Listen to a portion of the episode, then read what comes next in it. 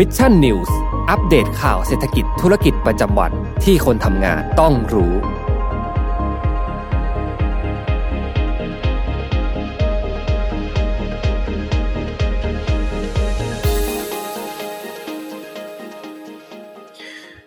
สวัสดีครับยินดีต้อนรับเข้าสู่รายการ Mission News Live นะครับประจำวันที่ 30 พฤศจิกายน 2564 นะครับอยู่กับผมแจ็คกีราติกเช่นเคยนะครับ เดือนสุดท้ายแล้วนะครับวันพรุ่งนี้ก็จะเป็นเดือนสุดท้ายของปี 2021 อย่างเป็นทางการแล้วนะครับใครที่ในช่วงนี้เนี่ยกำลังจะอยู่ในช่วงของสิ้นปีต่างๆ อาจจะยุ่งวุ่นวายต่างๆ นานามากมายนะฮะแต่วันนี้สิ่งที่เราเห็นได้ชัดคือเรื่องของความเปลี่ยนแปลงในสังคมไทยของเรานะฮะโดยเฉพาะอย่างยิ่งในภาคอุตสาหกรรมการค้าปลีก อุตสาหกรรมค้าปลีกคืออะไรฮะคือเซนทันนะครับสยามเดอะมอลล์ต่างๆเนี่ย ตอนนี้นะครับเป็นที่แน่ชัดแล้วว่าในช่วงหลังจากการเปิดประเทศนี้เนี่ยยักษ์ใหญ่ในอุตสาหกรรมค้าปลีกหลาย ๆ เจ้านะครับเริ่มที่จะขยับขยายกันเป็นที่เรียบร้อยแล้ว แล้วจุดมุ่งหมายที่สำคัญของกลุ่มธุรกิจค้าปลีกในครั้งนี้เนี่ยดูแล้วนะครับคงจะหนีไม่พ้นในเรื่องของสินทรัพย์ดิจิทัลนั่นเองนะก็คือเมื่อเช้านี้เนี่ยนะครับทางเดอะมอลล์กรุ๊ปเองได้มีการแถลงข่าวร่วมกับ Bitkub แพลตฟอร์มเทรดคริปโตเคอร์เรนซีชื่อดังของเมืองไทยของเราเป็นที่เรียบร้อยแล้วนะฮะเดี๋ยววันนี้ผมจะมาเล่าให้ฟังถึงเทรนด์ที่กำลังจะเกิดขึ้นในตอนนี้เลยนะฮะต้องเรียกได้ว่าเป็นเทรนด์หนึ่งที่เราจะต้องจับตามองกันอย่างใกล้ชิดนะครับเพราะว่ามันจะเป็นสิ่งที่จะเกิดขึ้นในสังคมไทยของบ้านเราแล้วก็ในปัจจุบันนี้ต้องยอมรับนะฮะพวกเราหลาย ๆ คนเองก็เริ่มที่จะเดินห้างกันบ่อยมากขึ้น มากกว่าไปเดินตลาดไปเดินกันในเมืองแล้วนะครับ เพราะฉะนั้นแล้วลองดูนะครับว่าในอนาคต เทรนด์ของการช้อปปิ้งมันจะเปลี่ยนแปลงไปมากน้อยแค่ไหนเดี๋ยววันนี้มาเล่าให้ฟังภาพรวมกันก่อนนะครับ อาจจะไม่ได้เจาะลึกอะไรมากไปดูกันแต่ละกลุ่มเลย ยักษ์ใหญ่แต่ละเจ้าเป็นอย่างไรกันบ้างนะครับอะประมาณนี้ขอสวัสดีทุกท่านที่เข้ามาอีกครั้งหนึ่งนะฮะแล้วก็ขอบคุณทุกท่านที่เข้ามาติดตามรับชมแล้วก็รับฟังรายการในวันนี้ด้วยนะครับ ใครที่เข้ามาแล้วอย่าลืมกดไลค์กดแชร์ เพื่อเป็นกำลังใจให้กับผม สมมูล แล้วก็ทีมงาน Mission to the Moon ทุกๆท่านกันด้วยนะครับ ขอขอบพระคุณทุกๆท่านมาก ๆเลยนะครับ ไม่ว่าจะเป็นช่องทาง แบบไลฟ์สดนะครับ หรือว่าย้อนหลังนะ Facebook YouTube Podcast ต่างๆนะครับขอบพระคุณทุกท่านมาก ๆเลยนะครับอะวันนี้นะฮะก่อนที่จะไปดูเนื้อหาข่าวนะฮะหลายๆท่านนี่เข้ามาทักทายกันเยอะแยะมากมายเลยขออนุญาตเช็คชื่อสักนิดหนึ่งนะฮะสวัสดีสมมูลด้วยนะครับ แล้วก็สวัสดีคุณนัทกรนะครับนัทกรบอกว่าไม่ได้มาชมข่าวนานแล้วนะครับ ไม่มีเวลาเลยไม่เป็นไรนะฮะรับชมรับฟังย้อนหลังได้หมดเลยนะครับ ยังไงก็ขอขอบพระคุณคุณนัทกรด้วยมาก ๆเลยนะครับ สวัสดีคุณกบด้วยนะครับ สวัสดีคุณไพศาลนะครับ สวัสดีคุณพีทนะครับ แล้วก็สวัสดีคุณพิมวาด้วยนะครับ สวัสดีคุณวริศ โอ้หลายท่านมากเลยนะฮะสวัสดีคุณแอดฮับนะครับบอกว่าคุณแชมป์บอกว่าเช้าเย็นเลยนะครับ วันนี้นะฮะขยันสักนิดหนึ่งนะฮะช่วงท้ายปีแบบนี้ต้องขยันสักเล็กน้อยนะครับคุณกบบอกว่าไม่ได้ไปเดินห้างแล้วซื้อออนไลน์นะฮะขอบคุณสำหรับความคิดเห็นมากเลยนะครับ สวัสดีคุณนิชานันด้วยนะครับ แล้วก็สวัสดีคุณแจ็คกิษดาด้วยนะครับอะอย่างที่ผมได้บอกไปนะฮะข่าวแรกในวันนี้เนี่ยเราเห็นความเคลื่อนไหวเห็นการขยับขยายของภาคอุตสาหกรรมค้าปลีกที่ชัดเจนมากๆนะฮะก็คือเมื่อเช้านี้เนี่ย The Mall Group แล้วก็บิดครับนะครับได้มีการถแถลงข่าวร่วมกันแล้วนะฮะว่าจะมีการจัดตั้งบริษัทร่วมกันนะครับ บริษัทเนี่ยจะเข้ามาดูแลในเรื่องของการดูแลในเรื่องของการลงทุนในสินทรัพย์ดิจิทัลสำหรับชาวไทยนั่นเองนะฮะบริษัท Bitkub M จำกัดนะครับจะมีสัดส่วนการถือหุ้น 50-50 นะครับอะประมาณนี้ก่อนก็คือว่าจริงๆเราต้องบอกอย่างนี้ก่อนว่าไม่ใช่แค่เดอะมอลล์กรุ๊ปเพียงอย่างเดียวนะฮะนอกจากเดอะมอลล์กรุ๊ปแล้วเนี่ยถ้าหากว่าเราลองติดตามข่าวสารกันอย่างใกล้ชิดในช่วงที่ผ่านมานะครับเซ็นทรัลนะครับกลุ่มเซ็นทรัลเองนะครับก็เป็นอีกหนึ่งยักษ์ใหญ่ค้าปลีกในตอนนี้ที่กำลังพัฒนาเหรียญเป็นของตัวเองที่มีชื่อว่า C Coin น นะครับ C นะครับตัว C แล้วก็ Coin ที่แปลว่าเหรียญเนี่ยแหละฮะตอนนี้เนี่ยนะครับอยู่ในช่วงของการทดลอง แล้วก็มีการเริ่มให้พนักงานเนี่ยทดลองใช้แล้วนะครับ แล้วก็มีแผนว่าจะนำเอามาให้บริการกับลูกค้าในอนาคตอีกด้วยนะฮะ อันนี้เนี่ยยังไม่มีความชัดเจนมากเท่าไหร่ว่าจะเป็นคอยหรือจะเป็นโทเค็นอะไรต่างๆ นานานะฮะแต่เป็นว่าเซ็นทรัลเองก็ได้มีการออกมาเปิดเผยในช่วงก่อนหน้านี้ไปแล้วสักพักหนึ่งนะครับ ขณะเดียวกันเนี่ยสยามพิวัตรครับ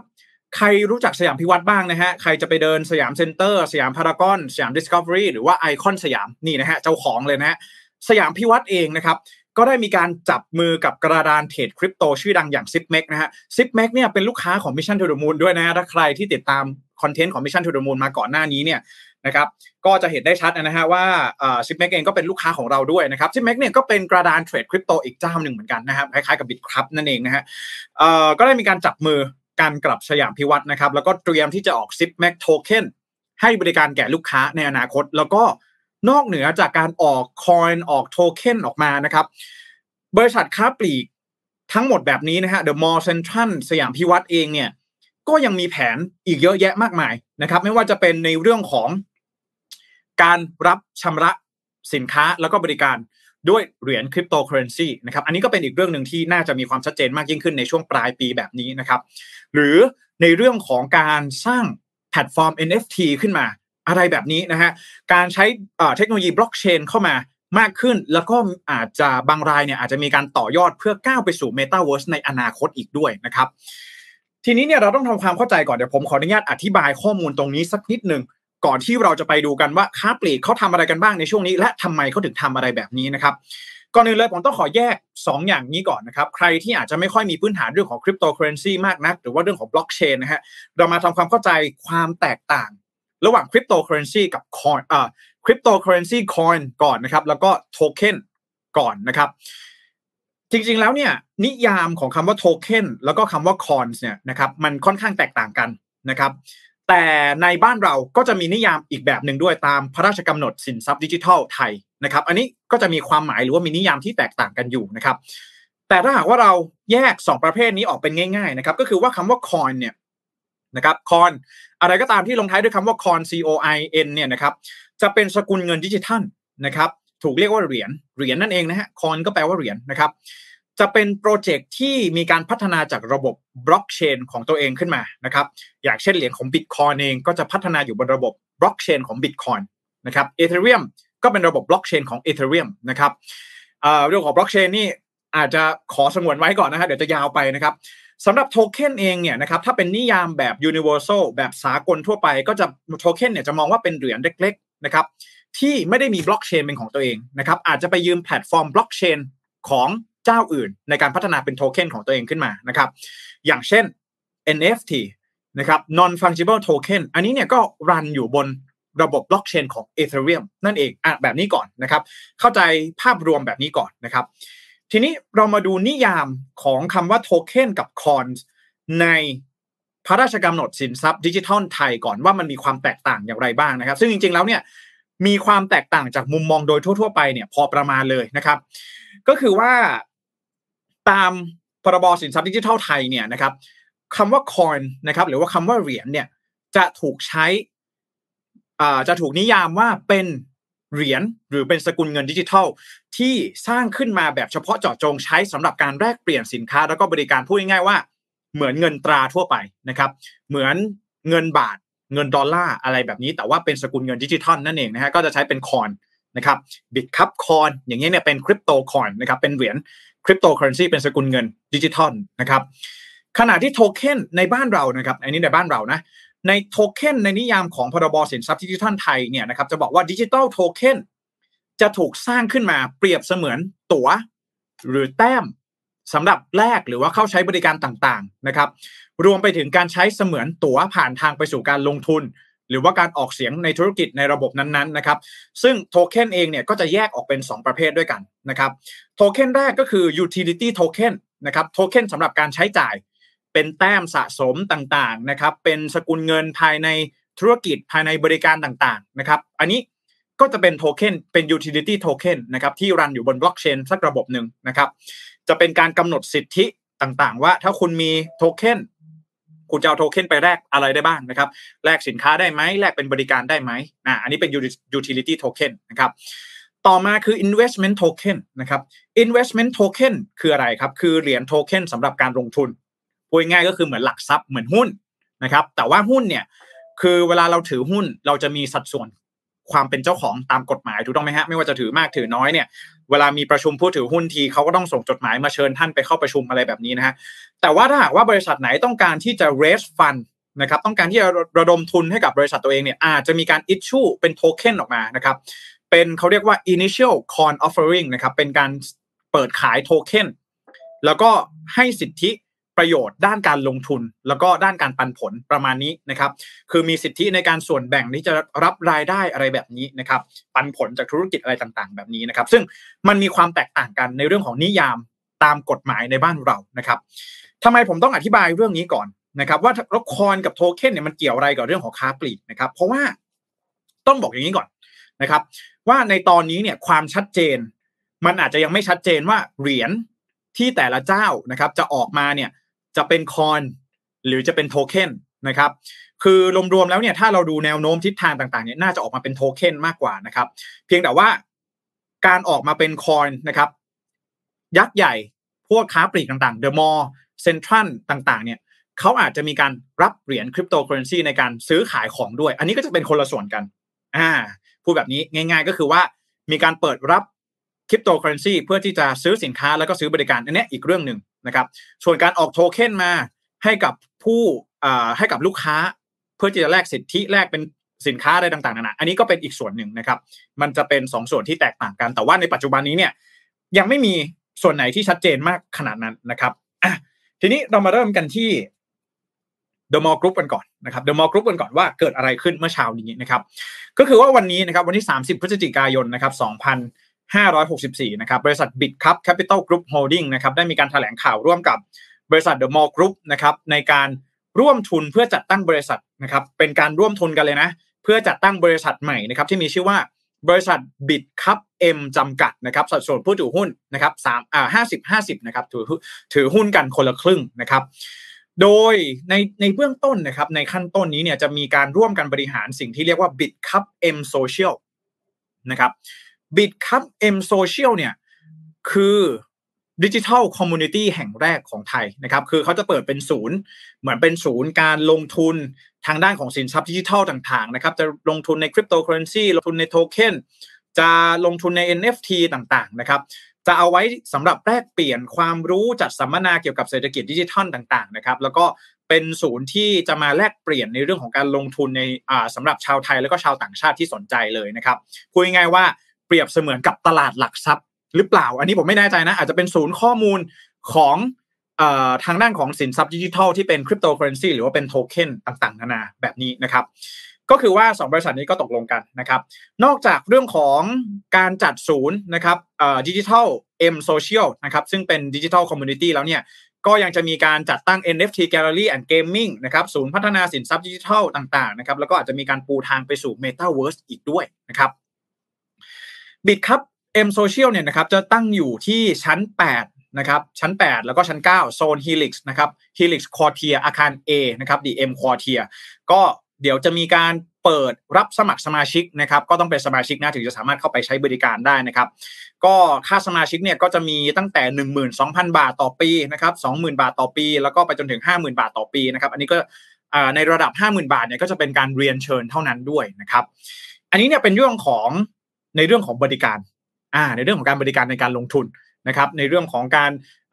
พัฒนาสินทรัพย์ดิจิทัลต่างๆนะครับไม่เป็นเรื่องของการบริการต่างๆ แต่สิ่งที่น่าสนใจเลยก็คือว่านอกจากการประกาศร่วมทุนกันนะครับ เพื่อที่จะจัดตั้งบริษัท Bitkub M ขึ้นมาเนี่ยนะครับ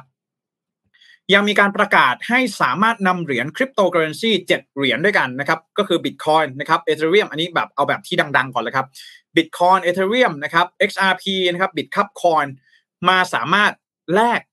เป็นบัตรกำนันได้โดยไม่มีค่าธรรมเนียมนะครับอะอันนี้ก็ต้องรอดูว่าตั้งแต่วันที่1ธันวาคมจนถึงวันที่ 28 กุมภาพันธ์เนี่ยนะครับจะมีกฎกติกาอย่างไรใครที่สนใจเนี่ยนะครับก็สามารถหาข้อมูลเพิ่มเติมได้ แต่สิ่งหนึ่งที่เราเห็นได้ชัดเลยก็คือว่านี่เป็นการลุกคืบเป็นที่เรียบร้อยแล้วนะครับการร่วมลงทุนระหว่างบิตคัพกับ The Mall Group เนี่ยนะครับมันจะสร้างเปิดโอกาสให้กับ The Mall Group เป็นอย่างมากเลยในการที่จะ explore ตลาดสินทรัพย์ดิจิทัลในอนาคตนั่นเองนะฮะในอนาคตถ้าเกิดว่า The Mall Group ต้องการจะออกโทเค็นเป็นของตัวเองนะครับก็จะมี Bitkub นี่แหละนะอาจจะเป็น host ให้บริการบล็อกเชนระบบบล็อกเชนหรือเปล่าต่างๆนานาอาจจะเป็นคนที่ดูในเรื่องของ transaction เรื่องของเทคโนโลยีต่างๆนะครับพูดง่ายๆว่า เป็นการเสริมสมรรถนะ ของธุรกิจของตัวเองนะครับเพราะถ้า The Mall เองจะมาพัฒนาเองเนี่ยก็อาจจะลำบากนะครับเพราะฉะนั้นการประกาศเป็นพาร์ทเนอร์กันในครั้งนี้เนี่ยก็ดูแล้วจะเป็น win-win situation นะฮะ Bitkub เองก็อาจจะได้ user นะครับผู้ใช้งานแพลตฟอร์มเนี่ยเพิ่มมากขึ้นด้วยนะครับในอนาคตถ้าหากว่า The Mall Group เองเนี่ยเปิดให้มีการซื้อขายของนะครับผ่านโดยการรับชำระด้วยคริปโตเคอเรนซีในอนาคตนั่นเองนะฮะแต่สิ่งที่น่าสนใจเลยก็คือว่าเรื่องของ NFT นะครับบิตคัพ NFT เนี่ยก็ถือได้ว่าเป็นอีกสิ่งหนึ่งเลยที่ตอนนี้อะทาง NF อ่าทาง Bitkub เองเนี่ย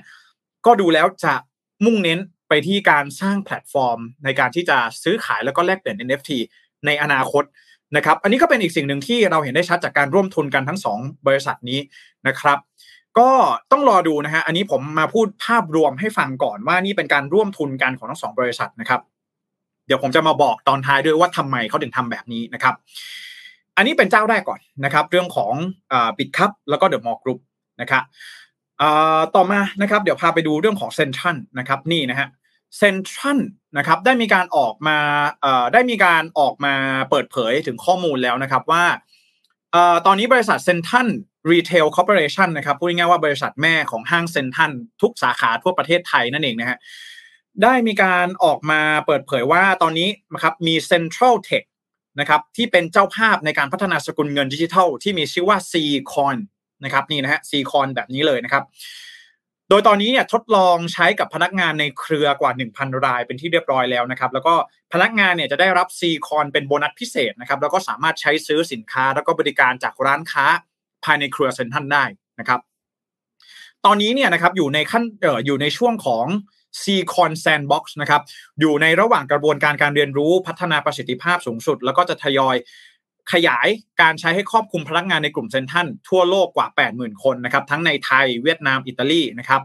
แล้วก็เตรียมความพร้อมสำหรับพนักงานเพื่อที่จะรองรับการใช้งานของลูกค้าในอนาคตด้วยเมื่อมีความพร้อม 100%นะครับเพราะฉะนั้นแล้วตอนนี้เนี่ยยังอยู่ในช่วงของ c c o n Sandbox อยู่สำหรับเซนทันนะครับแต่เราเห็นได้ชัดว่านี่เองนะครับ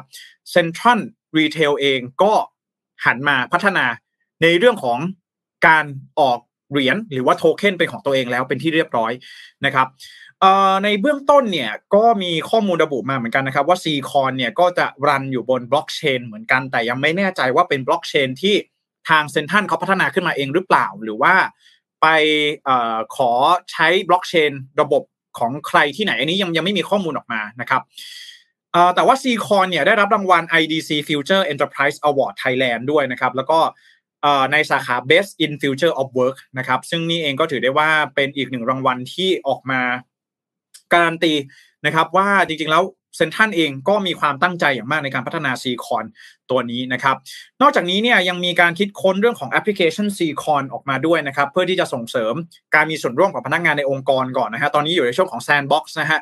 ก็ลองดูนะฮะว่า นี่ถือว่าเป็นอีกหนึ่งก้าวของการพา Central Retail Corporation เนี่ยไปสู่ยุค New Normal ด้วยการก้าวสู่การเป็นบริษัทเทคคอมพานีเพื่อสอดรับกับการเปลี่ยนแปลงที่รวดเร็วของยุคดิจิทัลหรือเปล่าในอนาคตนะครับ อันนี้ก็น่าสนใจอีกนะฮะว่าอะในตอนนี้เนี่ยนะครับอย่างที่ผมได้บอกไปว่าเซนทันเซนทันเนี่ยไม่ได้มีแค่ค้าปลีกอย่างเดียวนะครับ อย่าลืมว่ายังมีร้านอาหารในเครือเซนทันอีกนะครับ ถ้ามีการออกซีคอนออกมาจริงต้องดูว่าสุดท้ายแล้วจะออกมาเป็นในลักษณะของโทเค็นหรือว่าออกมาเป็นในลักษณะของคอยนะครับแต่ดูแล้วเนี่ยแนวโน้มน่าจะออกมาเป็นในลักษณะของโทเค็นแน่นอนนะฮะในการที่จะเอ่ออาจจะมีวิธีการต่างๆ ที่ลูกค้าสามารถที่จะได้รับ C-Coin เพิ่มมากขึ้นอะไรต่างๆนะอันนี้ต้องต้องดูรายละเอียดอีกทีหนึ่งว่าจะมีวิธีการบริหารสินทรัพย์ดิจิทัลแบบนี้เนี่ยอย่างไรได้บ้างนะครับ จะมีการ ICO ไหมนะครับ Initial Coin Offering นะครับการเปิดขาย เหรียญนะครับ แล้วก็ให้เหรียญเนี่ยมันรันไปตามกลไกตลาดนะครับ เหมือนคริปโตเคอเรนซีต่างๆ แล้วก็อะไรต่างๆนานาเหล่านี้ ผมว่ามันยังเป็นเรื่องใหม่ที่เอ่อค้าปลีกเองตอนนี้เนี่ยก็ต้องจับตาดูกันอย่างใกล้ชิดว่าจะมีวิธีการบริหารจัดการอย่างไรได้บ้างถ้าหากว่าต้องการที่จะออกโทเค็นเป็นของตนเองในอนาคตนั่นเองนะฮะอันนี้ก็น่าสนใจนะครับเซ็นทรัลไปแล้วนะฮะเดอะมอลล์ไปแล้วนะครับ ต่อมานะครับสุดท้ายนะครับ สยามพิวรรธน์ครับ สยามพิวรรธน์เนี่ยแน่นอนนะฮะสยามดิสคัฟเวอรี่สยามเซ็นเตอร์นะครับสยามพารากอนไอคอนสยามต่างๆนะฮะก็ได้มีการจับมือนะครับกับทางด้านของบริษัทเทรดสินบริษัทเทรดคริปโตเคอเรนซีนะครับอย่าง Zipmex นะครับเรียบร้อยแล้วนะครับโดย Zipmex เนี่ยเป็นแพลตฟอร์มการซื้อขายแล้วก็แลกเปลี่ยนที่ได้รับใบอนุญาตจากกระทรวงการคลังนะครับแล้วก็สำนักงานก.ล.ต.ก็คือพูดง่ายๆว่าเป็น Bitkub อีกเจ้าหนึ่งนะฮะแบบนั้นเลยนะครับเอ่อก็ในตอนนี้เนี่ยนะครับ ทางด้านของความเคลื่อนไหวของทางด้านของสยามพิวรรธน์เองเนี่ยก็มีข่าวมาเหมือนกันว่าเตรียมที่จะเปิดใช้เรื่องของ Zipmex Token อ่าอันนี้เป็นโทเค็นนะฮะเพื่อที่จะใช้เป็นเครื่องมือในการแลกเปลี่ยนสินค้าแล้วก็บริการนะครับเอ่อเพื่อที่จะมอบเขาเรียกว่าอะไรประสบการณ์พิเศษในการช้อปปิ้งนะครับเพราะเขาใช้คอนเซ็ปต์ที่ว่า money can't buy experiences นะครับต้องแลกซื้อผ่านแพลตฟอร์ม Zip World ของ Zipmex นะครับ แล้วก็จะใช้เป็น Zipmex Token นะครับแล้วก็ลองดูว่าจะมีบริการพิเศษสิทธิประโยชน์อะไรต่างๆ นานาเพิ่มขึ้นมากมายหรือเปล่าทั้งออฟไลน์แล้วก็ออนไลน์นั่นเองนะฮะอันนี้ก็เป็นอีกเจ้าหนึ่งที่ออกมานะครับ นอกเหนือจาก อันนี้เนี่ยก็เป็นทางด้านส่วนของสยามพิวรรธน์นะครับ แต่ว่าอย่างที่ผมได้บอกไปนะครับ ว่านอกเหนือจากบริษัทที่เป็นบริษัทเจ้าของห้างสรรพสินค้านะฮะที่ผมยกมาเนี่ยส่วนใหญ่แล้วก็เป็นเจ้าของห้างสรรพสินค้าทั้งนั้นนะครับ ที่เราเห็นได้ชัดนะครับก็คือเรื่องของบางกอกแอร์เวย์สบางกอกแอร์เวย์สก็เตรียมที่จะเปิดให้ผู้โดยสารเนี่ยสามารถซื้อตั๋วด้วยคริปโตเคอเรนซีแล้วได้ด้วยนะครับแอร์เอเชียนะครับการท่องเที่ยวแห่งประเทศไทยเองก็กำลังศึกษาเรื่องของการเปิดให้นักท่องเที่ยวเนี่ยเดินทางเข้ามา แล้วก็สามารถชำระสินค้าบริการเป็นคริปโตเคอเรนซีแล้วได้ด้วยนะครับโรงแรมในเครือดุสิตธานีนะครับโรงพยาบาลก็มีนะโรงพยาบาลกรุงเทพนะครับ BDMS นะครับ เครือเกษมราษฎร์นะครับอนันดา Property SC Asset ต่างๆ เยอะแยะมากมายเลยครับในช่วงนี้เนี่ยต้องบอกว่าเป็นช่วงที่บริษัทหลาย ๆ เจ้าเนี่ยพอเปิดประเทศขึ้นมาเนี่ยผมก็รู้สึกว่ามุ่งหน้ากันไปที่ที่เดียวเลยก็คือเรื่องของสินทรัพย์ดิจิทัลนั่นเองนะครับ ทีนี้ผมต้องบอกอย่างนี้ก่อนว่าสรุปสุดท้ายแล้วว่าทำไมอะไรเป็นตัวเร่งนะครับ ให้บริษัทต่างๆ เหล่านี้เนี่ยเขาต้องกระโดดเข้าไปในสินทรัพย์ดิจิทัลนะครับไม่ว่าจะเป็นคริปโตเคอเรนซี digital token เองนะครับ digital coin ต่างๆ เนี่ย ต้องบอกอย่างนี้ก่อนว่าในช่วงการแพร่ระบาดของโควิด -19 เนี่ย อันนี้เราต้องยอมรับเลยนะครับว่ากลุ่มโดยเฉพาะอย่างยิ่งกลุ่มค้าปลีก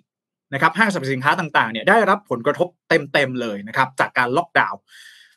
โดยเฉพาะอย่างยิ่งตั้งแต่ช่วงที่มีการแพร่ระบาดช่วงคลัสเตอร์ทองหล่อนะครับแล้วก็ลากยาวมาเนี่ยยาวมากๆเลยนะฮะจนถึงช่วงเดือนตุลาคมเดือนพฤศจิกายนเนี่ย ได้รับผลกระทบเยอะมากๆนะครับแล้วก็สร้างบาดแผลทางเศรษฐกิจทางสถานะทางเศรษฐกิจมากมายนะครับ เพราะฉะนั้นแล้วในตอนนี้เนี่ยนะครับบริษัทยักษ์ใหญ่แบบนี้เนี่ยเขามีในเรื่องของการบริหารจัดการที่ดีอาจจะดีกว่าบริษัท SME ทั่ว ๆ ไปอยู่แล้วนะครับ การลุกเข้าไปสู่ตลาดสินทรัพย์ดิจิทัลเนี่ยมันมีบทพิสูจน์มาแล้วว่าคนที่ลงทุนในสินทรัพย์ดิจิทัล พวกคริปโตเคอเรนซีหรือว่า NFT ต่างๆเนี่ย เป็นฐานลูกค้าที่มีกำลังซื้อสูง แล้วก็มีรายได้ที่สูงนะครับ ซึ่งกลุ่มลูกค้ากลุ่มนี้เนี่ยเป็นกลุ่มที่ไม่ได้รับผลกระทบจากโควิด -19 มากนักเมื่อเทียบกับฐานลูกค้าในกลุ่มอื่นๆนะครับ เพราะฉะนั้นแล้วเนี่ยการเคลื่อนเข้าสู่ตลาดสินทรัพย์ดิจิทัลแบบนี้เนี่ยมันจึงทำให้เห็นได้ชัดว่า เขาเองก็ต้องการที่จะขยายฐานลูกค้านะครับ โดยการสร้าง กลุ่มลูกค้าใหม่ขึ้นมาก็คือกลุ่มลูกค้าที่ใช้สินทรัพย์ดิจิทัลใช้คริปโตเคอเรนซีนะครับ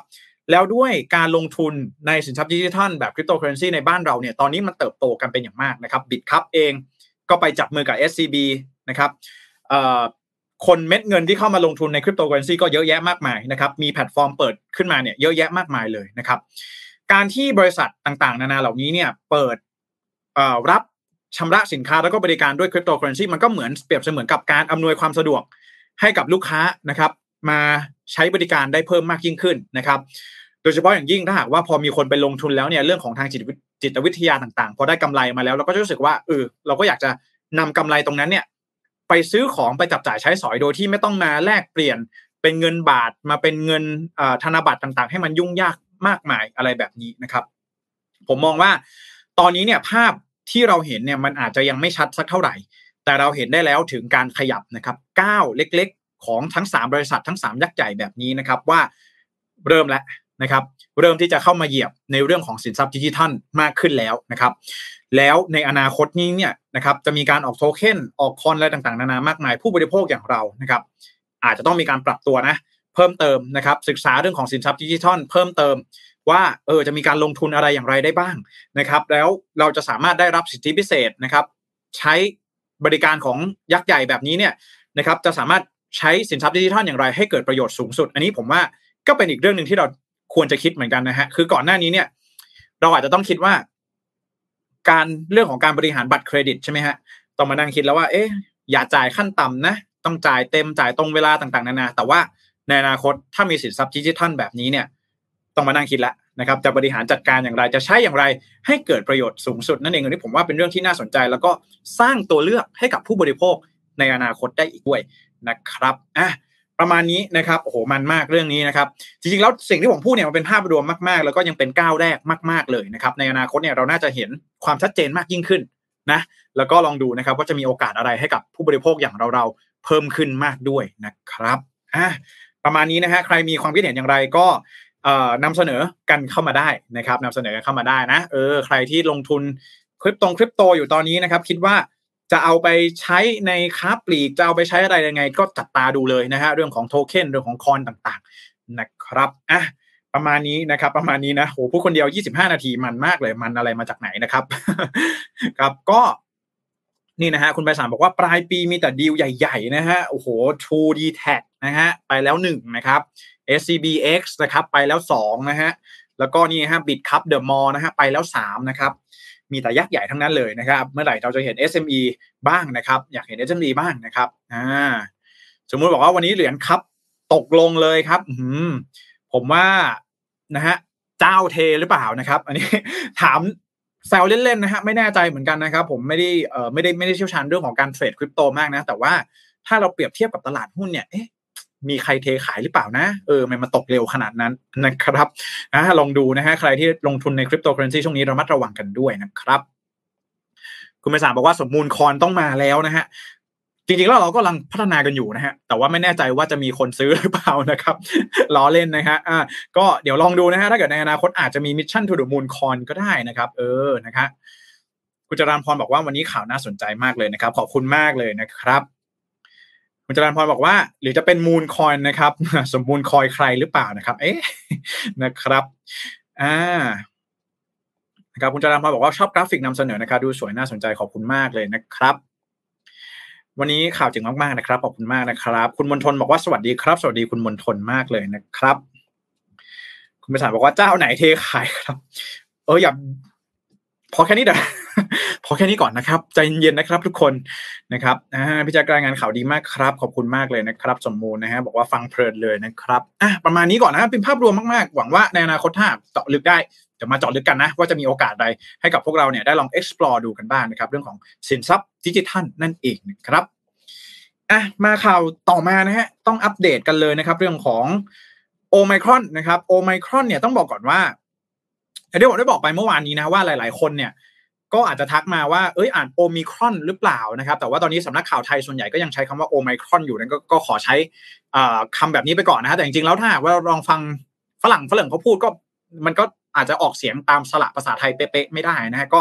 อันนี้แล้วแต่นะแล้วแต่นะสามารถเรียกกันได้เอาเป็นว่าตอนนี้ความรู้ความเข้าใจเราก็คือเชื้อโควิด -19 สายพันธุ์ใหม่นะครับที่มีชื่อว่าโอไมครอนนั่นเองนะที่ตอนนี้เองก็เป็นความเสี่ยงอย่างมากนะฮะก็ลองดูนะว่าจะส่งผลกระทบอย่างไร กับโลกในปี 2022 บ้างนะฮะก็ตอนนี้ก็ต้องรอดูความคืบหน้าอย่างใกล้ชิดนะครับ วันนี้มีอัปเดตมาบอกกันสักนิดนึงจริงๆแล้วอ่านไปแล้วเมื่อช่วงเช้านะฮะแต่ว่าจะมาเล่าตอนเย็นให้ฟังอีกรอบหนึ่งว่า WHO นะครับหรือว่าองค์การอนามัยโลกเนี่ยออกมาประกาศอย่างเป็นทางการแล้วว่าโควิด -19 สายพันธุ์โอไมครอนนะครับเป็นทำให้เกิดความเสี่ยงสูงมากทั่วโลก หรือที่เขาเรียกว่า very high global risk นะครับ อันนี้ WHO ออกมายืนยันแล้วเรียบร้อยนะครับ ว่า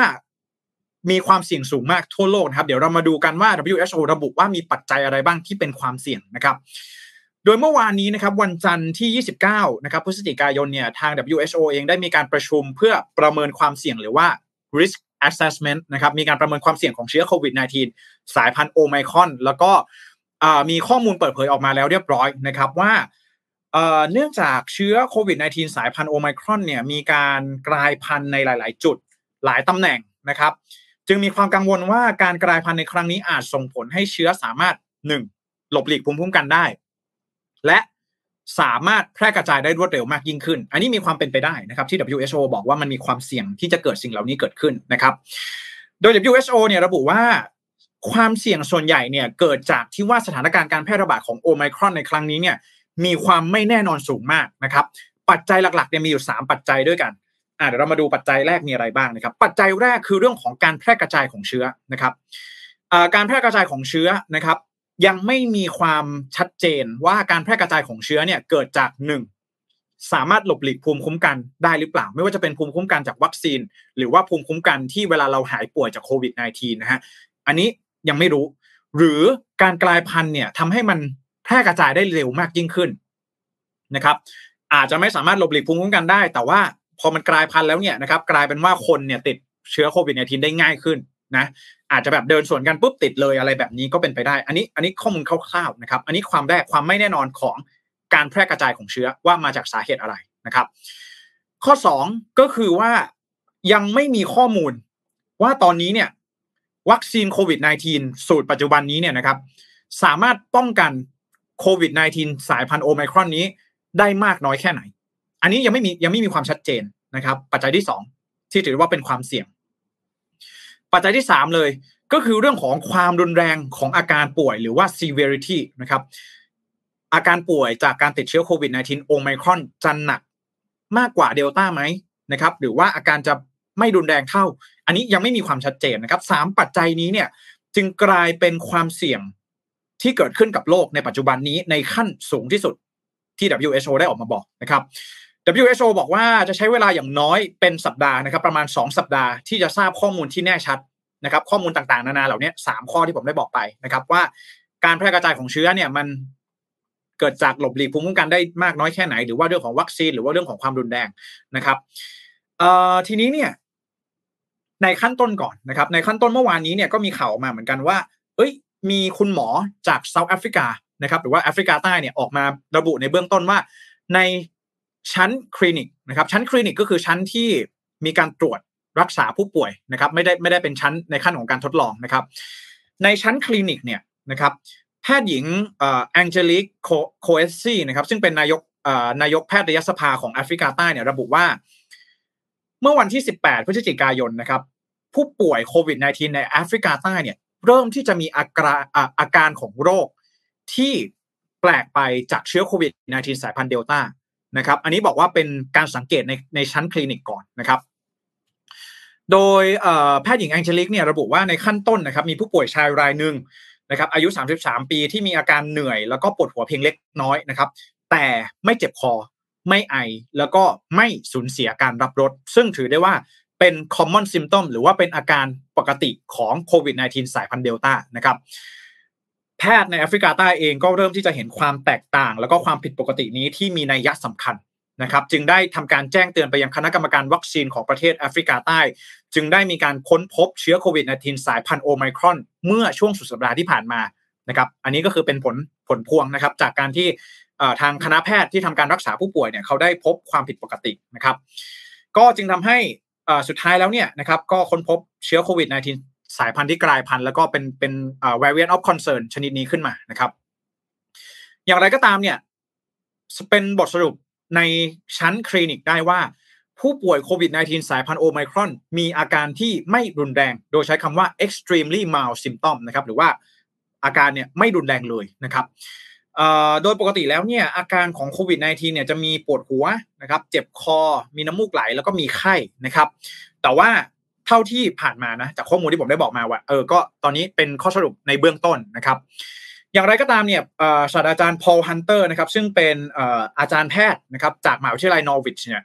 ได้มีการออกมาบอกเหมือนกันว่า อย่างไรก็ตามเนี่ยนะครับยังไม่สามารถสรุปได้ว่าการติดเชื้อโควิด -19 สายพันธุ์โอไมครอน จะ มีอาการไม่รุนแรงนะครับ เพราะว่าอาจจะเป็นปัจจัยที่ขึ้นอยู่กับผู้ป่วยแต่ละรายหรือเปล่านะครับ บางรายอาจจะมีภูมิคุ้มกันอยู่แล้วนะครับ เคยเคยป่วยมาก่อนหน้านี้แล้วก็ติดใหม่ หรือว่ามีภูมิคุ้มกันของวัคซีนอยู่แล้ว อันนี้คือมันไม่มีความชัดเจนเลยนะครับ เพราะฉะนั้นเรายังสรุปไม่ได้ว่า มันยังเร็วเกินไปที่จะสรุปว่าการติดเชื้อโควิด -19 สายพันธุ์โอไมครอนเนี่ยจะมีอาการไม่รุนแรงเท่าสายพันธุ์เดลต้านะครับ เพราะฉะนั้นแล้วในตอนนี้เนี่ยสายพันธุ์หลักที่ ยังคงเป็นสายพันธุ์ของการแพร่ระบาดของโควิด -19 อยู่ก็คือสายพันธุ์เดลต้านั่นเองนะฮะแล้วประชากรเอ่อ WHO เองเนี่ยได้มีการออกมาประกาศแจ้งเตือนเหมือนกันว่า ให้ทุกประเทศเนี่ยนะครับพยายามเร่งการฉีดวัคซีนให้รวดเร็วมากยิ่งขึ้นให้รวดเร็วมากยิ่งขึ้น พยายามเร่งฉีดวัคซีนตามแผนตามปกติไปก่อนนะครับ แล้วก็พยายามที่จะ คงมาตรการควบคุมโรคทางสังคมต่างๆเอาไว้นะครับ เรื่องของ social distancing ต่างๆ เรื่องของวัคซีนพาสปอร์ตต่างๆเนี่ยก็ขอให้ปฏิบัติอย่างเคร่งครัดมากขึ้นหลังจากที่มีความเสี่ยงของโอไมครอนนะครับเอออย่างไรก็ตามเนี่ยจากนิวยอร์กไทมส์นะครับมีข้อมูลอัปเดตล่าสุดบอกว่า ทีมนักวิจัยจากสหรัฐเนี่ยเผยว่าถึงแม้ว่าจะมีการกลายพันธุ์ที่สูง แต่อาจจะเป็นการกลายพันธุ์ที่ทำลายกันเองนะครับสำหรับการกลายพันธุ์ในครั้งนี้เนี่ยเรียกว่า epistasis นะครับซึ่ง เป็นการยีนที่ส่งอิทธิพลข่มยีนอื่น เป็นเหตุทำให้นักวิทยาศาสตร์เองยังไม่กล้าฟันธงว่าไวรัสตัวใหม่ตัวนี้เนี่ยนะครับมันจะแพร่กระจายเชื้อได้เร็วมากขึ้นแค่ไหนนะฮะผมว่าตอนนี้เนี่ยจริงๆแล้ว ข้อมูลต่างๆ นานามากมายก็จริงนะฮะแต่ว่ามันยังไม่มีข้อมูลใดที่สามารถที่จะฟันธงได้อย่างแน่ชัด แล้วเราจะต้องปฏิบัติตัวอย่างไรนะครับตอนนี้ต้องบอกก่อนว่าสิ่งหนึ่งเลยที่ค่อนข้างแน่ชัดก็คือว่าอัตราการติดเชื้อโควิด -19 สายพันธุ์โอไมครอนใน ชาวแอฟริกา หรือว่าในแอฟริกาใต้เนี่ยยังค่อนข้างต่ำอยู่นะฮะถ้าเราไปดูตัวเลขเนี่ย หลักร้อยนะครับหลักร้อยเท่านั้นนะฮะจากจำนวนผู้ติดเชื้อทั้งสิ้นเนี่ยสองพันกว่าคนนะหลักพันต่อวันนะ่ะตอนนี้ก็เลยคิดว่าอัตราเนี่ยยังต่ำอยู่นะครับ แล้วก็การพบเชื้อนอกแอฟริกาใต้ส่วนใหญ่เนี่ยก็สามารถที่จะทำ contact tracing กลับไปได้ว่าเออเป็นผู้ที่เดินทางมาจากทวีปแอฟริกานะครับมาจากนามิเบีย มาจากบอตสวานามาจากแอฟริกาใต้แบบนี้นะครับ เพราะฉะนั้นแล้วตอนนี้เนี่ย นะครับยังในบ้านเรานะ ตอนนี้ยังไม่มีอะไรที่น่ากังวลเป็นอย่างมากจะต้องเออโอเคดูเรื่องของเอ่อจะต้องอยู่บ้านไหมอะไรยังไงตอนนี้เนี่ยก็ใช้ชีวิตตามปกติไปก่อนนะครับทำ social distancing ทำ universal prevention ต่างๆ นานาไปก่อนนะครับ ก็ถ้าหากว่ามีอัปเดตอะไรเนี่ยเดี๋ยวเราจะมาอัปเดตกันอีกทีหนึ่งนะล่าสุดนะครับ ญี่ปุ่นเจอแล้วนะครับ ผู้ที่ติดเชื้อโควิด -19 สายพันธุ์โอไมครอน 2 รายนะครับ ก็สามารถ trace ได้ว่ามาจากทวีปแอฟริกานะครับ ขณะที่ ที่สิงคโปร์เองก็เจอแล้วด้วยเช่นเดียวกันนะครับหนึ่งคนแล้วก็เดินทางมาจากแอฟริกาด้วยเช่นเดียวกันนะครับ ตอนนี้กรมวิทย์ของไทยเองเนี่ยก็กำลังอยู่ในช่วงของการคิดค้นน้ำยาในการตรวจหาเชื้อโควิด -19 สายพันธุ์โอไมครอนนะครับก็รอดูความชัดเจนอีกทีหนึ่งว่าจะแล้วเสร็จเมื่อไหร่แล้วจะสามารถคัดกรองได้มากน้อยแค่ไหนนะครับ แต่ในเบื้องต้นเนี่ยมีการสั่งห้าม ไม่ให้ผู้ที่เดินทางมาจาก 8 ประเทศในแอฟริกาเนี่ยเดินทางเข้าประเทศไทยแล้วนะครับ คือพูดง่ายๆว่า จะเดินทางมาแบบกักตัวหรือว่าไม่กักตัวเนี่ยเดินทางมาไม่ได้นะครับไม่ให้เข้าแล้วนะครับ บ้านเรา ก็ประมาณนี้นะครับ ก็เอ่อสุดท้ายแล้วนะครับ เรื่องของเนี่ยนะครับ คุณไปสารถามมาแล้วเรียบร้อยนะครับ ว่าจะมีล็อกดาวน์กันอีกไหมนะครับ อันนี้เนี่ยอาจจะเป็นเรื่องหนึ่งที่หลาย ๆ คนเองก็ค่อนข้างมีความกังวลนะครับเอ่อผมมองว่า ตอนนี้เนี่ยนะครับ เราต้องระมัดระวังกันก่อนนะครับ ใครที่ทำธุรกิจอยู่จะต้องดูแนวโน้มดูทิศทางดูความเสี่ยงสักนิดหนึ่งติดตามข่าวสารกันอย่างใกล้ชิดนะครับเอ่อเพราะว่าเมื่อไรก็ตามที่มีข้อมูลออกมายืนยันเนี่ย ผมเชื่อว่าในช่วงสองอาทิตย์นี้ หรือว่าประมาณสองถึงสี่สัปดาห์ต่อจากนี้เนี่ยมันจะมีข้อมูลออกมาเยอะขึ้นเรื่อยๆ แล้วเราจะสามารถประเมินสถานการณ์ได้ดีมากขึ้นเรื่อยๆ นะครับ ตอนนี้ยังค่อนข้างเร็วไปที่จะสรุปข้อมูลต่างๆ นานามากมาย ไม่ว่าจะเป็นเรื่องของประสิทธิภาพ ของวัคซีนในเรื่องของอการกลายพันธุ์ว่าจะเป็นอย่างไรนะครับ ซึ่งตอนนี้ยังค่อนข้างด่วนสรุปไม่ได้นะครับ ต้องระมัดระวังสักนิดนึงแต่ว่าแน่นอนว่าในในเบื้องต้นเนี่ยนะครับหลาย ๆ ประเทศเองก็เห็นได้ชัดว่าไม่ต้องการให้มีการแพร่ระบาดของเชื้อโควิด -19 สายพันธุ์โอไมครอนภายในประเทศนะครับ จึงเลือกที่จะปิดพรมแดนนะครับ บางประเทศเนี่ยอย่างเช่นญี่ปุ่นเนี่ยปิดประเทศหมดเลยนะครับ ไม่รับ นักท่องเที่ยวจากประเทศไหนทั้งนั้นนะครับ ไทยเองก็ห้ามนักท่องเที่ยวหรือว่านักเดินทางจาก8ทุก8ประเทศในทวีปแอฟริกาเป็นที่เรียบร้อยนะครับ เพราะฉะนั้นแล้วตอนนี้เนี่ยมันเป็นเป็นขั้นตอนในเบื้องต้นอยู่นะครับ ขั้นตอนในเบื้องต้นอยู่ ต้องรอดูข้อมูลที่จะออกมาเพิ่มมากขึ้นเรื่อยๆในอนาคต แล้วก็ประกอบการตัดสินใจ แล้วก็ดูทิศทางแนวโน้มของสถานการณ์อีกทีหนึ่งแล้วเราจะสามารถตัดสินใจได้ดีมากยิ่งขึ้นนะครับคุณจารันพรถามว่า มีคนเสียชีวิตจากโอไมครอนไหมตอนนี้ยังไม่มีข้อมูลนะครับ ไม่ได้บอกว่าไม่มีนะ แต่ผมยังไม่มีข้อมูลนะครับ ก็ประมาณนี้ก่อนนะ คือยังไม่มีข้อมูลนะครับ แล้วก็เดี๋ยวเชื่อว่าเนี่ยอย่างที่ผมบอกอะในช่วง 2 สัปดาห์ 4 สัปดาห์ข้างหน้าเนี่ยน่าจะมีข้อมูลออกมาเพิ่มมากขึ้นนะครับ ก็เดี๋ยวรอดูเราติดตามไปด้วยกันนะครับ มาดู Mission News Live เนี่ยเดี๋ยวผมอัปเดตให้ฟังในทุกๆวันนะครับ ว่ามีข้อมูลอะไรที่เราควรจะใส่ใจแล้วก็ควรที่จะตัดสินใจ อะไรต่างๆ นานาในชีวิตเนี่ยจากข้อมูลต่างๆ เหล่านั้นนะครับ ก็เดี๋ยวมาฝากกันอีกทีหนึ่งนะครับนะฮะคุณฤทธิพงศ์บอกว่าเห็นว่าถ้าเจอแล้วจะปิดประเทศเลยใช่ไหมครับอันนี้ผมไม่แน่ใจนะ ปิดประเทศนี่หมายความว่าประมาณไหนนะฮะถ้าปิดประเทศหมายความว่าล็อกดาวน์หรือว่าอะไรเงี้ยผมมองว่าอาจจะยังเร็วไปนะ ที่จะสรุปว่าเออจะล็อกดาวน์หรือเปล่าอันนี้ อันนี้ยังเร็วไปอยู่นะครับ แต่มันมีแนวโน้มอ่าพูดอย่างนี้มันมีความเสี่ยงที่จะเกิดขึ้นได้นะครับมันมีความเสี่ยงที่จะเกิดขึ้นได้ว่าอาจจะมีการล็อกดาวน์เกิดขึ้น ถ้าหากว่ามันกลายเป็นสายพันธุ์ที่แพร่กระจายได้รวดเร็ว และที่สำคัญ หลบหลีกภูมิคุ้มกันได้ อันนี้เนี่ย ยุ่งแน่นอนนะฮะเรื่องของวัคซีนเอ่ยนะครับต่างๆ นานาเนี่ยมันจะกลับไปจุดเริ่มต้นหรือเปล่าของวิกฤตโควิด -19 อันนี้น่าสนใจนะครับ อันนี้น่าสนใจนะครับ ส่วนผลกระทบที่จะตามมาเนี่ยอย่างเช่นล็อกดาวน์หรือปิดประเทศอะไรเนี่ยอันนี้ผมว่าต้องรอดูสถานการณ์อย่างใกล้ชิดอีกทีหนึ่งยังไม่อยากฟันธงอะไรทั้งนั้นนะครับ ในตอนนี้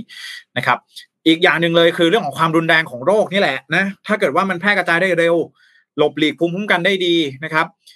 อาการรุนแรงขึ้นด้วยโหอันนี้ผมว่าล็อกดาวน์แน่นอนนะฮะมันต้องดูหลาย ๆ ปัจจัยร่วมกันนะครับ แล้วก็เราถึงจะสามารถดูแนวโน้มของประเทศชาติบ้านเมืองได้นะฮะก็ มั่นใจว่า รัฐบาลของเราเอาอยู่นะครับ รอบนี้ไม่ประมาทแล้วนะครับ ก็ไม่ประมาทแล้วกาจะตกนะฮะนะครับนะประมาณนี้นะครับสำหรับเรื่องของโอไมครอนนะ ยังสรุปแบบนี้เร็วไปที่จะด่วนสรุปนะครับ ก็รอดูสถานการณ์อย่างใกล้ชิดนะครับอะสำหรับข่าวสุดท้ายนะครับ เกี่ยวข้องกับโควิด -19 สักนิดหนึ่งนะฮะเอ่อสุดท้ายละนะครับ ก็อยากจะขออัปเดตสักนิดหนึ่งเพราะว่าเมื่อวานนี้เนี่ยมีการประกาศไกด์ไลน์นะครับ ไกด์ไลน์ของการฉีดวัคซีน ของกระทรวงสาธารณสุขออกมาแล้วนะครับ อีกแล้วนะครับ ก็ลองดูนะฮะว่าใครที่อยู่ในในข่ายแบบไหนแล้วเดี๋ยวมาอัปเดตด้วยของนโยบายของการฉีดวัคซีนเข็มที่3นะครับเพื่อที่ว่าใครที่ตอนนี้เนี่ยครบฉีดครบ 2 เข็มแล้วนะครับแล้วก็เข้าเกณฑ์ที่จะต้องเข้ารับวัคซีนเข็มที่3เนี่ยก็รอดูว่าเออจะมีช่องทางไหนได้บ้างนะครับอะเรามาเริ่มต้นกันที่ไกด์ไลน์ก่อนนะครับอ่าไกด์ไลน์นะครับมี 4 ช่องด้วยกันนะครับอ่าช่องแรกนะครับ สูตรไข้นะครับ อ่า อันนี้ก็จะเป็นเข็มที่หนึ่งแล้วก็เข็มที่สองนะครับ ต้องเว้นกี่สัปดาห์อะไรประมาณนี้นะครับ ก็เอ่อผมเชื่อว่าถ้าหากว่าไปไปรับเข็มที่หนึ่งแล้วเนี่ยนะครับ หลาย ๆ หลาย ๆอ่อหลาย ๆ สถานพยาบาลเองก็อาจจะมีการแจ้งนะครับว่าเอ่อจะต้องเว้นระยะเท่าไหร่นะครับ อันนี้ผมว่าไม่น่ามีปัญหาอะไรนะครับ แต่ที่อยากจะพามาดูเลยก็คืออ่ออันนี้ก็เป็นบริษัทเดียวกันนะครับ ก็เว้นเนี่ยนะครับไฟเซอร์เว้นสามถึงสี่สัปดาห์นะครับ แอสตราเซเนกาแปดถึงสิบสองสัปดาห์ซีโนฟาร์มสามถึงสี่สัปดาห์นะครับโมเดอร์นาสี่สัปดาห์นะครับการฉีดเข็มกระตุ้นนะครับ การฉีดเข็มกระตุ้นเนี่ยอะอันนี้ต้องดูสักนิดหนึ่งนะครับซีโนแวคสองเข็มนะครับ ถ้าเข็มกระตุ้นเป็นไฟเซอร์หรือว่าเป็นแอสตราเซเนกานะครับ ก็คือสี่เดือนขึ้นไปนะครับ ถ้าเข็มที่สามเป็นโมเดอร์นานะครับสี่สัปดาห์อะนะครับซีโนฟาร์มนะครับซีโนฟาร์มสองเข็มนะครับ ถ้าเป็นแอสตราเซเนกาอันนี้ซีโนฟาร์มก็จะเหมือนซีโนแวคนะ ถ้าเป็นแอสตราเซเนกาหรือว่าไฟเซอร์นะครับก็ 4 เดือนขึ้นไปหลังจากเข็มที่2นะครับโมเดอร์นาก็ 4 สัปดาห์นะครับแอสตราเซเนกาสองเข็มอ่านี่ผมเชื่อว่าหลาย ๆ คนน่าจะเป็นแอสตราเซเนกาสองเข็มนะฮะแล้วจะเข้ารับไฟเซอร์หรือว่าโมเดอร์นานะครับเป็นเข็มที่3เนี่ยก็เว้น 6 เดือนขึ้นไปสำหรับเข็มที่2นะครับอ่าอันนี้เป็นการฉีดวัคซีนเข็มกระตุ้นภูมินะครับ ใครที่เข้าข่ายอะไรเนี่ยแต่ว่า เอ่อไกด์ไลน์ล่าสุดเนี่ยไม่มีของคนฉีดไข้อะผมก็ไม่เข้าใจเหมือนกัน แล้วผมไปดูอธิบายย้อนหลังก็อธิบายไม่เหมือนไม่ได้อธิบายละเอียดนะฮะว่าคนที่ฉีดไข้เนี่ยจะฉีดเข็มที่สามอะไรอย่างไรเมื่อไหร่นะฮะแต่ว่าผมรวบรวมมาให้นะครับ ประมาณนี้แล้วกันนะผมไม่แน่ใจเหมือนกันว่า ตอนนี้มันอัปเดตไปมากสุดประมาณไหนแล้วนะครับ ก็คือว่า เมื่อวันที่สี่พฤศจิกายนที่ผ่านมานะครับ วันที่สี่พฤศจิกายนเนี่ย คุณหมอโอภาสการกวิงพงศ์นะครับอธิบดีกรมควบคุมโรคเนี่ยได้มีการออกมาเปิดเผยถึงแนวทางในการเข้ารับวัคซีนเข็มที่สามนะครับว่าเออนะครับเพราะว่าหลาย ๆ คนเนี่ยก็ค่อนข้างที่จะชัวร์กันแล้วนะครับ ว่ามันจะต้องเข้ารับวัคซีนเข็มที่สามถูกต้องไหมเออแล้วเราจะต้องไปฉีดอะไรอย่างไรโดยเฉพาะอย่างยิ่งบ้านเราเนี่ยนะฮะสูตรไข้ที่เดียวในโลกไม่มีที่ไหนเนี่ย คนก็ไม่รู้จะไปฟังที่ไหนแล้วนะครับเอ่อต้องบอกอย่างนี้ก่อนว่า ล่าสุดนะครับล่าสุดนะก็คืออย่างที่ผมได้บอกไปว่าหนึ่งคนที่จองโมเดอร์นาเอาไว้เนี่ยนะครับหกเดือนนะครับหกเดือนอ่าเป็นเป็นอย่างต่ำนะครับ หรือตามคำแนะนำจากแพทย์นะครับ แต่ว่าถ้าเป็นที่กระทรวงสาธารณสุขเองเนี่ยเขาได้แนะนำออกมาก็คือ 6 เดือนหลังจากเข็มที่2นะครับไม่ว่าจะเป็น แอสตราเซ เนกา หรือว่าซีโนแวคซีโนฟาร์มหรือว่าสูตรไขว้ต่างๆเนี่ยก็คือ 6 เดือนหลังจากเข็มที่2นะครับ ก็สามารถไปดำเนินการการฉีดวัคซีนโมเดอร์นาได้เลยนะครับ เป็นเข็มที่สามนะเอ่อสำหรับซีโนฟาร์มนะครับ ครบสองเข็มก็อย่างที่ผมได้บอกไปหกเดือนนะครับหกเดือน ก็คือเดือนสุดท้ายเนี่ยก็คือจะเป็นในเดือนมิถุนายนนะครับ ถ้าหากว่าคุณได้รับซีโนแวคหรือว่าซีโนฟาร์มครบ 2 โดสในเดือนมิถุนายนนะครับ ในช่วงนี้นะครับ ช่วงเดือนธันวาคม กับเดือนมกราคมเนี่ยก็อาจจะเริ่มหาวัคซีนเข็มที่ 3 ซึ่งเป็นเข็มกระตุ้นภูมิได้แล้วนะครับ โดยสามารถที่จะติดต่อสถานพยาบาลใกล้บ้านของคุณได้เลยนะครับ แล้วถ้าหากว่าเขามีความพร้อมเนี่ยก็จะดำเนินการการฉีดวัคซีนเข็มกระตุ้นภูมิให้นะครับ ตอนนี้เนี่ยทางด้านของสบคเองทางด้านของกระทรวงสาธารณสุขเองก็ออกมายืนยันแล้วนะครับ ว่าในช่วงนี้วัคซีนมีเพียงพอนะครับ วัคซีนมีเพียงพอนะตอนนี้เรื่องของ supply ของวัคซีนเนี่ยเราไม่ค่อยห่วงสักเท่าไหร่นะครับ เพียงแต่ว่าเรื่องของข้อกำหนดต่างๆเนี่ยจะต้องไปเข้ารับวัคซีนเข็ม 1 เข็ม 2 เข็ม 3 อย่างไรบ้าง อันนี้วันนี้มาฝากกันนะครับ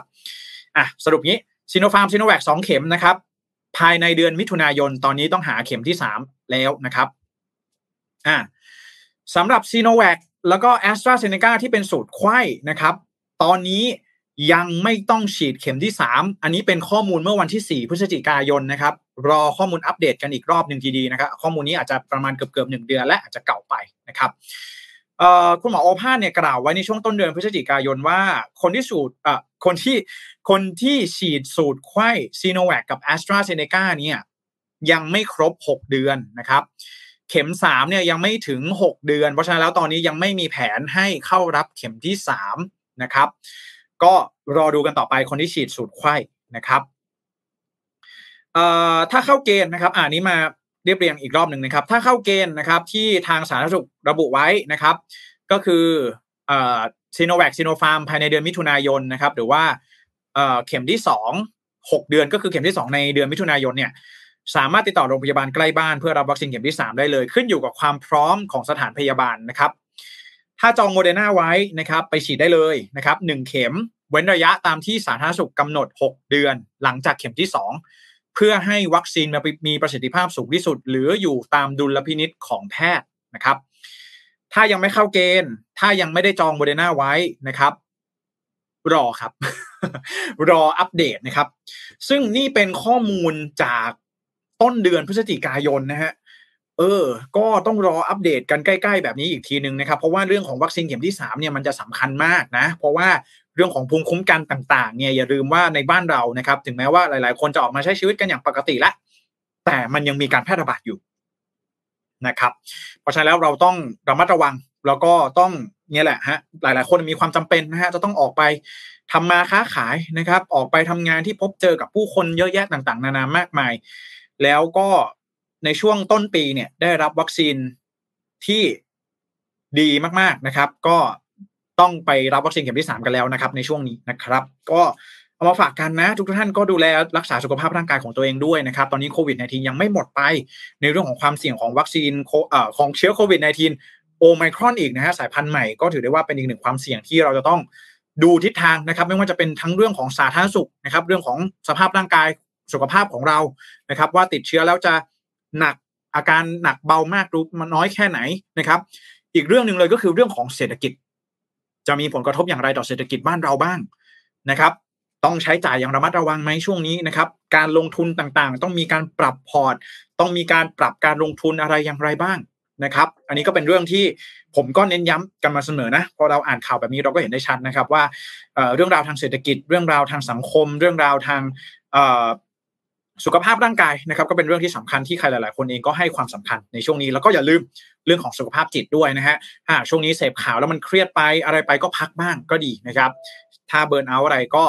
พักผ่อนนะช่วงหยุดยาวเสาร์อาทิตย์นี้ก็ลองหาที่สถานที่พักผ่อนหย่อนใจดูกันได้บ้างนะครับ หรือว่าใครที่เหงาๆอะไรเนี่ยนะก็เปิดมาให้ฟังผมเล่าข่าวไปเรื่อยๆก็ได้ครับ ไม่ต้องตั้งใจฟังก็ได้นะ เปิดรับชมรับฟังไปก็ได้นะครับ อะประมาณนี้นะครับสำหรับใครที่เข้ามาแล้วยังไม่ได้กดไลค์กดแชร์ก็อย่าลืมนะครับกดไลค์กดแชร์เพื่อเป็นกำลังใจให้กับผม แล้วก็ทีมงาน Mission To The Moon แล้วก็สมมูลด้วยนะครับอ่าประมาณนี้สำหรับข่าวในวันนี้นะครับ เชื่อว่าข้อมูลน่าจะเป็นประโยชน์สำหรับใครหลาย ๆ คนนะครับ ในทุก ๆ เรื่องนะครับอะเดี๋ยวมาคอมเมนต์สักนิดหนึ่งนะครับอ่าคุณวริศบอกว่าถ้ามี Mission Coin ซื้อแน่นอนนะครับอ่าหลายท่านให้ความสนใจนะครับสำหรับเรื่องของสินทรัพย์ดิจิทัลในยุคนี้นะครับอะ นะครับคุณ SW นะครับบอกว่าบิตคอยจะได้รับความนิยมมากขึ้นนะครับธนาคารคงหนาวหนาวร้อนร้อนแล้วนะครับหลายๆ ธนาคารเองก็ต้องเริ่มปรับตัวกันแล้วนะ ช่วงนี้นะครับเออไม่งั้นอยู่ไม่ได้นะเออตัวกลางหายนี่โอ้โหรับรองนะครับ ถ้าตามไม่ทันนี่รับรองว่าลำบากแน่นอนนะฮะ